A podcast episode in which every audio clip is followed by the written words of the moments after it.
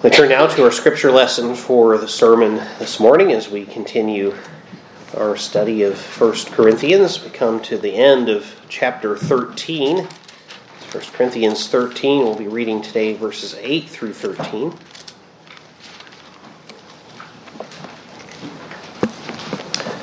This is God's holy word again, as he gave to the Apostle Paul, as Paul wrote to the brethren at Corinth, being superintended by the Holy Spirit. The writing of this word is was infallible, and therefore this is the inerrant word of the living God, as we read here, 1 Corinthians chapter 13, verses 8 through 13. Let's attend with reverence to the reading of God's holy word. Love never fails, but whether there are prophecies, they will fail. Whether there are tongues, they will cease. Whether there is knowledge, it will vanish away. For we know in part, and we prophesy in part. But when that which is perfect has come, then that which is in part will be done away. When I was a child, I spoke as a child, I understood as a child, I thought as a child. But when I became a man, I put away childish things. For now we see in a mirror dimly but then face to face. Now I know in part, but then I shall know just as I also am known. And now abide faith, hope, love, these three. But the greatest of these is love. This ends the reading of God's holy word for us at this time. Let's uh, briefly pray that the Lord will bless its reading and hearing. Lord, we do indeed pray that you would be pleased to bless not only the reading of your infallible word, but its proclamation and its hearing. Grant that my words might make your word clear to your people. Let nothing I say be out of accord with it, and let us all hear rightly what you would have us to hear and know, that we might be applying to our lives the things that you teach in your word. For we pray in the name of your incarnate word, in Jesus' name. Amen. When 1 Corinthians 13, we've learned about the importance of love and the meaning of love so far. We saw love is more important than even the spiritual gifts that the Corinthian Christians were valuing so much. And it's right to value spiritual gifts, though there might have been some overemphasis, as we'll see on particular gifts. The love that God gives his people is more important than outward acts of charity and self sacrifice, we saw. And, and this love that is so important is not just any form of love as we might define it or as we might call love. It's not to be defined to fit whatever preferences you and I might have or other people here on earth might have so so as to be able to ignore God's righteous standards and say that that in favor of some sappy sentimental def- definition of love that we will overlook unrighteousness and say that it's in fact good and call evil good and good evil because we are trying to practice love. No that's not love. Rather the love that we see talked about here is the self giving love which Christ has shown the church. And it's a love which is obedient to and consistent with God's moral character and his revealed will. As we noted last time, it's not loving to rejoice in someone's doing something that is self destructive, that's bringing God's wrath upon them. It's manifested and displayed in patience, in kindness, in not being envious, in putting others ahead of ourselves, in humility, in gentleness. It's not manifested by rejoicing in wrongdoing in the name of love and acceptance, which is so often what our culture tells us. But it is manifested by rejoicing, we saw last time, with truth, with what God reveals is right. So, after examining both the importance of love and the meaning of love, today we consider the permanence of love, as Paul talks about it here at the end of 1 Corinthians 13. love as Paul has defined it here, not again a sappy sentimentalism or any any human definition of love, but as it's defined in Scripture here, that love is permanent. Paul says. That's a major reason why it's more important even than very important things that God has given the church, like spiritual gifts. That love is permanent is the main point of this passage. In fact, we see here three main things. Number one, love is more permanent than the spiritual gifts the Corinthians valued so highly. Number two, love will last into the world to come. And third, we'll see that love lasts beyond when even the objects of our faith and hope are fully realized. So, faith and hope are very important but love even outlasts them. And as we'll see, we're not talking here about the, the saving faith that attaches us to Christ. That also is, is permanent, and we'll have it in the world to come. But we'll see what Paul means by this as we dig into the chapter. So, again, the main point of the passage is that love is permanent. Love, as Paul has defined it in this chapter, will not cease to exist. It will always exist. The first part of verse 8 love never fails. That's how this passage started. Love never fails. After all, if love is an essential attribute of God's very being and character to such a degree that uh, he would tell us in 1 John 4 8 and 16 that God is love, then love could no more cease to exist than God could cease to exist. God is eternal, He is everlasting, He will never cease to exist, and therefore love, which is an essential component of His very character, will never cease to exist. And Paul illustrates the permanence of love in three particular ways in this passage. Number one, love is more permanent than the spiritual gifts the Corinthians value so highly. So this is something that's an important lesson for them to learn because uh, they have been valuing certain gifts like tongues, we'll see, uh, so highly that they're placing that above their love for one another in the church. We've noted before, and we will see more clearly in chapter 14, that many in the Corinthian church have overemphasized the more showy gifts, and especially that gift of tongues. And all the while, the church was factionalized. It was disunited to such a degree that their disunity even profaned the Lord's Supper, Paul said in chapter 11. So, Paul, in seeking to remedy that problem, uh, teaches not only of the importance of love and the characteristics of truly true godly love, but also its permanence, and that it is going to last beyond those gifts that the church is so valuing and even sometimes dividing itself over. Love, as biblically defined, will last longer than even the very important spiritual gifts the Lord gives the church. They're important. Uh, he gives them for its maintenance and advancement in this present age. Uh, some uh, were for the earliest stage of that development, and some are ongoing. But Paul points out here that love will last longer even than those things, which are very necessary and we should value. Paul writes, But whether there are prophecies, they will fail. Whether there are tongues, they will cease. Whether there is knowledge, it will vanish away.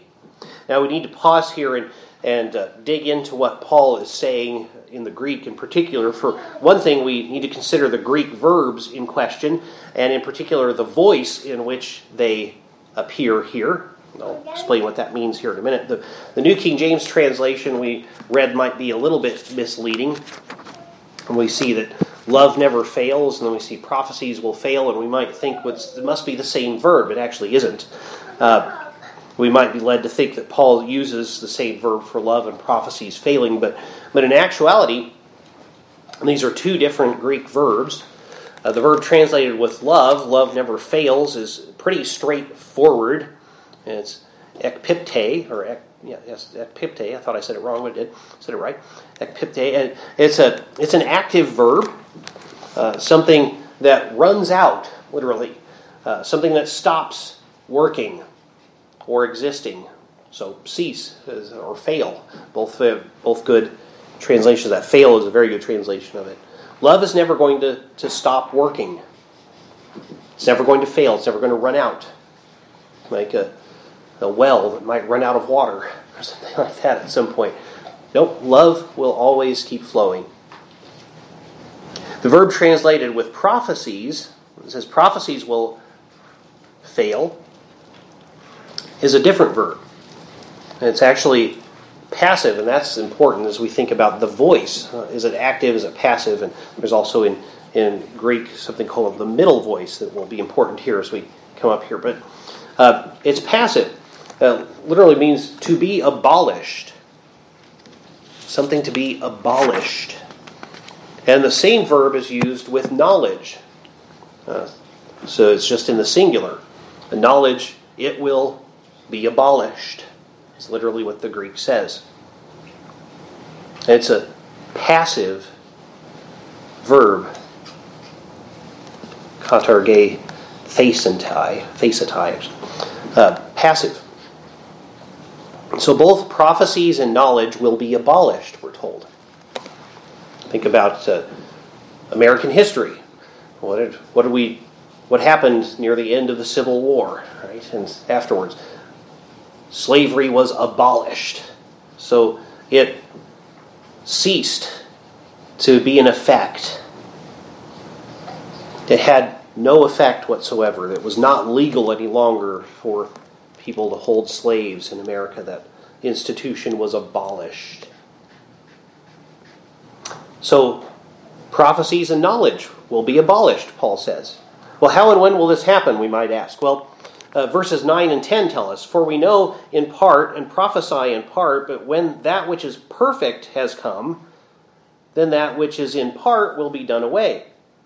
And again, it's the same passive verb there that done away is the verb to be abolished. So this will occur when uh, that which is perfect has come, Paul says. Well, what's perfect? Well, that's a reference, of course, to the world to come the new heavens and new earth. In fact, the, the word for perfect there is teleon. Uh, that refers to a complete end for which something was created. In other words, when the world for which this world was created actually comes into existence, the world that should exist when it occurs, when there will be no longer sin and death, that's the teleon. That's the perfect. Revelation 21, verses 3 to 5. And I heard a loud voice from heaven saying, Behold, the tabernacle or the dwelling place of God is with men, and he will dwell with them, and they shall be his people. God himself will be with them and be their God, and God will wipe away every tear from their eyes. There shall be no more death, nor sorrow, nor crying. There shall be no more pain for the former things have passed away. Then he who sat on the throne said, Behold, I make all things new. That's the teleon, that's the perfect that Paul is talking about here. Now, the extraordinary gift of prophecy that we saw uh, accompanying the apostolic ministry uh, when predictions about coming events and, and counsel from God guided the church before the New Testament was completed. Uh, that's something, of course, that was needed in that age and is not for us. As Peter says in 2 Peter 1.19, we have the prophetic word made more sure in Scripture. And then we need to remember that that Scripture then is still the prophetic word. It is the telling forth of God's word. That inscripturated prophetic word, the Bible, will always be necessary as long as this world lasts. We need the written word of God. And that would be included in what Paul says, uh, calls here prophecies that will cease. It will continue until the return of Christ to be the fact that we, uh, we need the written word of God and we need what the New Testament calls prophesying, as in the sense of expositing that word, the telling forth of God's word. That's something that's going to continue to be needed as long as this world lasts. Prophecies will not be needed when God in the world to come will be revealing himself directly to each individual. Jeremiah 31 34 predicts, No longer shall every man teach his neighbor and every man his brother, saying, Know the Lord, for they shall all know me. From the least of them to the greatest of them, says the Lord. For I will forgive their iniquity, and their sin I will remember no more. And that, of course, would also cover knowledge. You know, know the Lord. No longer will we need to say that in the world to come. That spiritual gift for making God's word and uh, thereby God Himself known to His people, that's no longer going to be needed in the world to come. Prophecies and knowledge will be abolished. Everyone living in the teleon, in the perfect, will know the Lord without misunderstanding, without the errors and the rebellions that come from our indwelling sin in this world. Now, while prophecies and knowledge will be abolished, we're told, in the world to come, Paul uses a different verb to go with tongues in this passage in verse 8. He says, Whether there are tongues, they will cease. And the verb for cease there is uh, uh, pausentai. Uh, it's from pao to, to stop. Uh, but as it appears here, it's in what's called the middle voice. So prophecies and knowledge will be abolished, the passive voice. The abolition will happen to them from the outside. The abolishing will be done to them. Uh, we don't have a direct equivalent to middle voice in English, though some English grammarians use middle voice to speak of uh, reflexive verbs. Uh, the nearest thing, though, we have is a reflexive verb. Uh, I helped myself to the food on the table. Right? Uh, sometimes English grammar books call the we call that middle voice, but in Greek there are reflexive verbs, and then there's this other thing called the middle voice.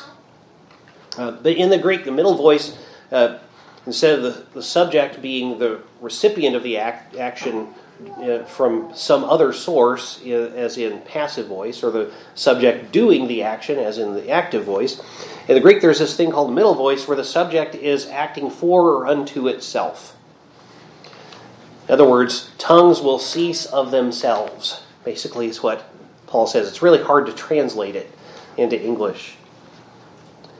That, together with the fact that tongues are not mentioned in verse 9 or 10 as something that endures until the perfect comes, and we get this strong indication that Paul is expecting tongues to cease soon. Soon after he wrote this in the next chapter, in verse 21, Paul will, will say that, he'll quote actually Isaiah 28 11 and 12, saying, With men of other tongues and other lips I will speak to this people, and yet for all that they will not hear.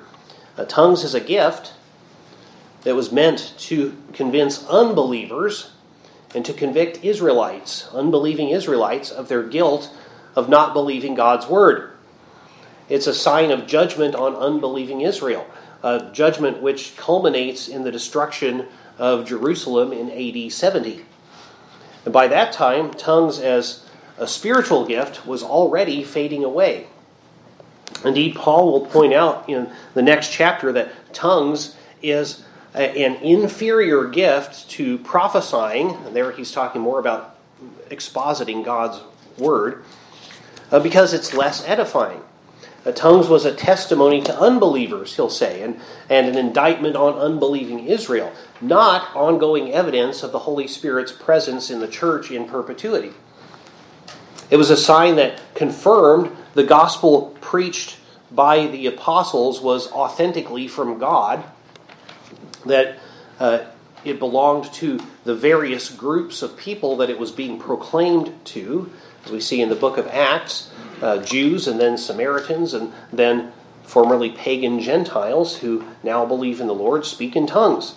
The fact that Paul expects tongues to cease, and it seems to be quite soon, is uh, really borne out in the fact that the gift is not mentioned in any of his later letters or anyone else's later letters. Now, the book of Acts will be written later than this, but it'll be talking about things, it's a historic book, talking about things that happened in the past. And tongues is mentioned there, of course. But we don't find it in Paul's later letters. We don't find it in the letters of John or James or Jude. If it were so important that tongues would be the great evidence of a person's salvation, you would think that Paul might have mentioned it to Timothy or Titus in his pastoral epistles. But the universal testimony of the ancient church fathers, the people who were trained by the apostles or trained by the people who were trained by the apostles, they testified that the gift had ceased in the days of the apostles.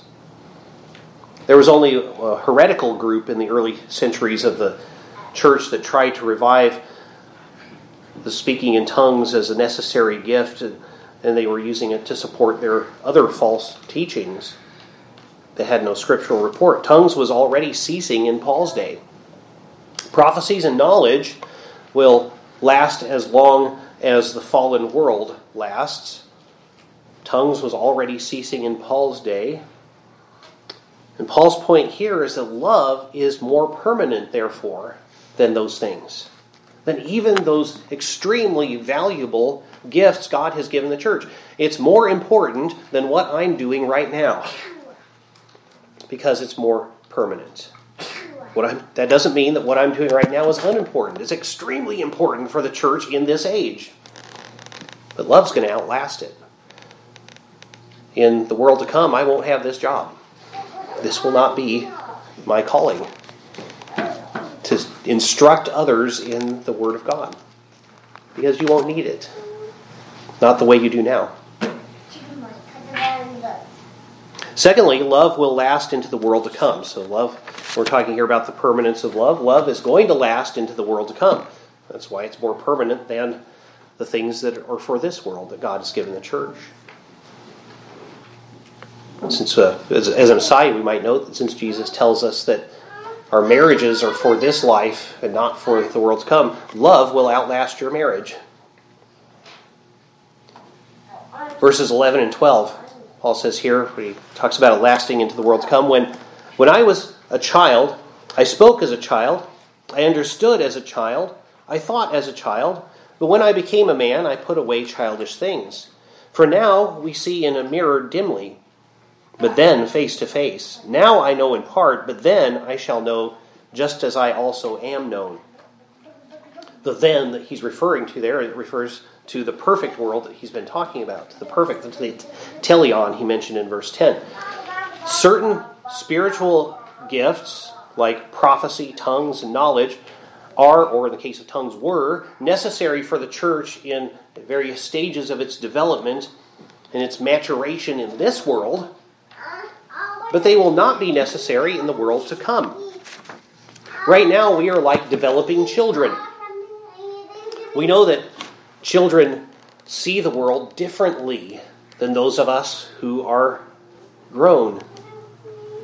Those of you who are still underage, you're not quite seeing the world the same way you will in a few years. It's not just because children are ignorant of how the world works and of cultural norms and figures of speech. It's always fun, especially having toddlers at home. I know that they, they take figures of speech that we use very literally, right? Because they don't quite process those things quite the same way. But it's it's not just because they're ignorant; they have yet to learn certain facts. Uh, in fact, evidence now strongly indicates that our brains are not even fully developed until we're about 25 years old. someone in his or her late teens, early 20s, is reaching that stage of full development, and so they can reason much more like they will. So when you're 22, you reason not too differently than you will at 30, but we know that at 30 we thought a little differently than we did at 22 or 21 or 20. But we don't think so much differently when we're 40, right? That, that we've learned more things, so we might think differently in that sense. But our thought processes are pretty much what they're going to be for the rest of our lives by the time we're 30 or in our mid 20s, really. Someone in his or her late teens is reaching that stage. So they think more like an adult than, say, a 14 year old, and the 14 year old has a more mature developed way of thinking than a 7 year old, and a 7 year old than a 3 year old. There is development as we grow. When we're children, we reason as children. And at some point, we stop reasoning that way. We reason in a different way. As we enter into adulthood, we reason in more mature ways. We put away, as Paul says, childish things. Childish ways of seeing the world. You know, kids, the, the reason your parents act differently and think differently than you do isn't just because they're old fuddy duddies or something like that. It's, it's because they, they have reached a different stage of development how they think. And you will too. All the things that you think are ridiculous about your parents' thought processes, you'll be thinking like that uh, when you get older as well. So, when we get older, we put away childish ways of. And when Paul says childish here, he's not using it in the negative sense either. Right? He's just saying there's a way to think when you're a kid, there's a way to think when you're an adult. When you become an adult, you think differently than you did. You put away those things that you used to think and do. But when we're still children, before we come to our capacity to reason, to our full capacity to reason, we're going to need aids, right? We're going to need guidance. We need help in our process of development. And, you know, a two year old needs more help than a 10 year old. And a 10 year old more guidance than an 18 year old. Similarly, in this age, Christians need aids. And the early church needed maybe a few more than we do because we now have the prophetic word made more sure, as Paul says. We have the scriptures. And of course, we also now have the benefit of 2,000 years of wise people's exposition of that scripture. And so that gives us more help. We're standing on the shoulders of giants. And so the church as a whole, in a sense, is more developed. Not that each of us individually is smarter than somebody who lived 1,500 years ago, but we have more resources, don't we? So this age, though, Christians will always need aids so that we won't, uh, we won't uh, fall back into erroneous ways. But we won't need those aids in the world to come. In the earliest stage of the New Covenant era, the church needed tongues and other extraordinary signs. Later in the age, we no longer need those signs, but we have the completed scriptures to guide us, and we have gifted teachers of scripture, and as I said, 2,000 years worth of good scholarship. In the world to come, we won't even need those. They're very important things, but they're not going to last into the world to come. We don't see clearly yet, Paul says. He says it's like seeing in a mirror dimly. In Paul's day, most mirrors were made of metals, especially bronze was the most common, or one of the most common uh, materials used to make a mirror. And so you would burnish and polish uh, this bronze. You would you would finely smooth it out and polish it, and it would give a very good reflection. But the difference between a bronze mirror and the glass mirrors that you and I are so used to is yes, your glass mirror might get some dirt on it and uh, maybe maybe a little spray from when you were brushing your teeth or something like that. And so we need periodically to clean them, right? Because there's something obscuring our vision in the way. But a, a bronze mirror would get tarnished, maybe maybe a little dimmed here or there, a little dented here and there. And so the image would get dimmed and distorted over time, and you would have to to smooth it out again. You'd have to burnish it again and, and polish it. So Paul refers to here uh, looking into one of those bronze mirrors as it needs to be uh, redone or maybe replaced. And you look in that mirror dimly, right? And the image is dim, it's not a very good reflection. It's going to be distorted a bit. And that's how we see things now. We see a dim reflection, we see a distorted image. We don't see clearly. Our ability to see the things of God is obscured. So we need help. We need help to clarify the image for us. But in the next world, we won't need that kind of help, Paul says. Revelation 21, 22, verses, verses 21, chapter 21, verses 22 through 23. But I saw no temple in it, in God's city, he's talking about. For the Lord God and the Lamb are, are its temple. The city had no need of the sun or the moon to shine in it, for the glory of God illuminated it. The Lamb is its light. It's a way of saying didn't need outside sources of light or of knowledge because God was right there in a way that could be clearly perceived by his people. The Lamb was right there. You could see him. As John says at the beginning, First John, these are things that we saw, that we touched. We'll, we'll have that kind of experience. It'll be tangible. We'll be able to touch Christ in the world to come. We will know God, as Paul says, in a way akin to how he knows us. Love, unlike prophesying tongues or knowledge, will last into the world to come. Love never fails, Paul says. And thirdly, love lasts beyond the time when the objects of our faith and hope are fully realized. Uh, verse 13, and now abide the abide faith, hope, love, these three. But the greatest of these is love. Let's consider Hebrews 11:1. 1. Now faith is the substance of things hoped for, the evidence or the or really the assurance of things not seen. It's helpful to take those in reverse. Faith is assurance of things not seen. Faith is being sure something you can't see is true nevertheless, even though you can't see it. Well, why? Because God said so. Think of Abraham in Genesis 15. God tells Abraham that despite his old age, he's going to be the father of a son and have innumerable descendants. And Abraham believed it. Abraham believed God. He believed it because God said it. Faith is assurance of things not seen.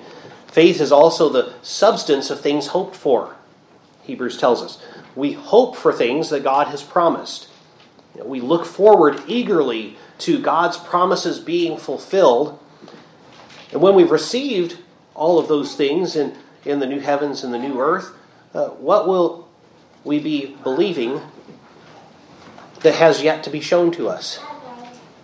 What will we need to believe that we have yet to see? What, will, what would you still be hoping for when God has already given you all the things that you've eagerly expected? Nothing. But love will endure.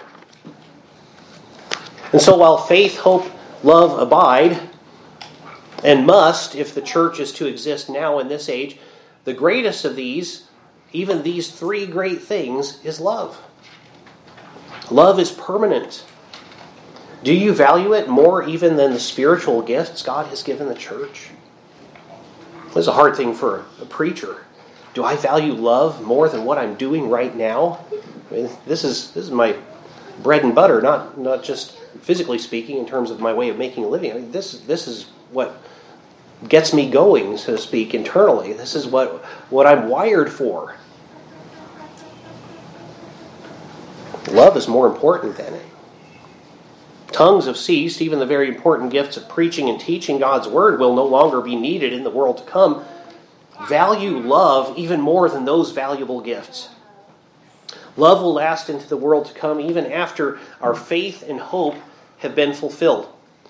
Yes, you will still have saving faith. So this isn't saying that your saving faith will somehow cease. You'll have that that uh, Velcro, as we've called it sometimes, those hooks that bind you to Christ. Will those things that bind you to Christ now by your faith is, this, that is the same thing that you'll still have in the world to come. You'll still have that faith that binds you to Christ. You'll have complete trust in God for all things. That's not going to disappear. But that element of faith whereby we believe things that we have yet to see, well, that's not going to be there. What will you have yet to see?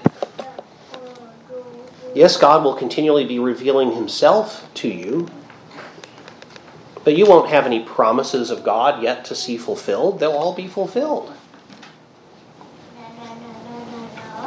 When, when we have all things that God has promised, what more need for hope will there be? We will have no more need for hope because all the things that we have hoped for will have come to pass. So, the greatest, even of those three great things faith, hope, and love is love. Cherish it as the greatest of all things that God has given you. Well, let's pray. Lord, grant that we may value love above all these other very valuable things, and that our love for you, for neighbor, and especially for your church, for one another, may abound as we pray in the name of the one who showed us your love perfectly, in the name of Jesus Christ. Amen.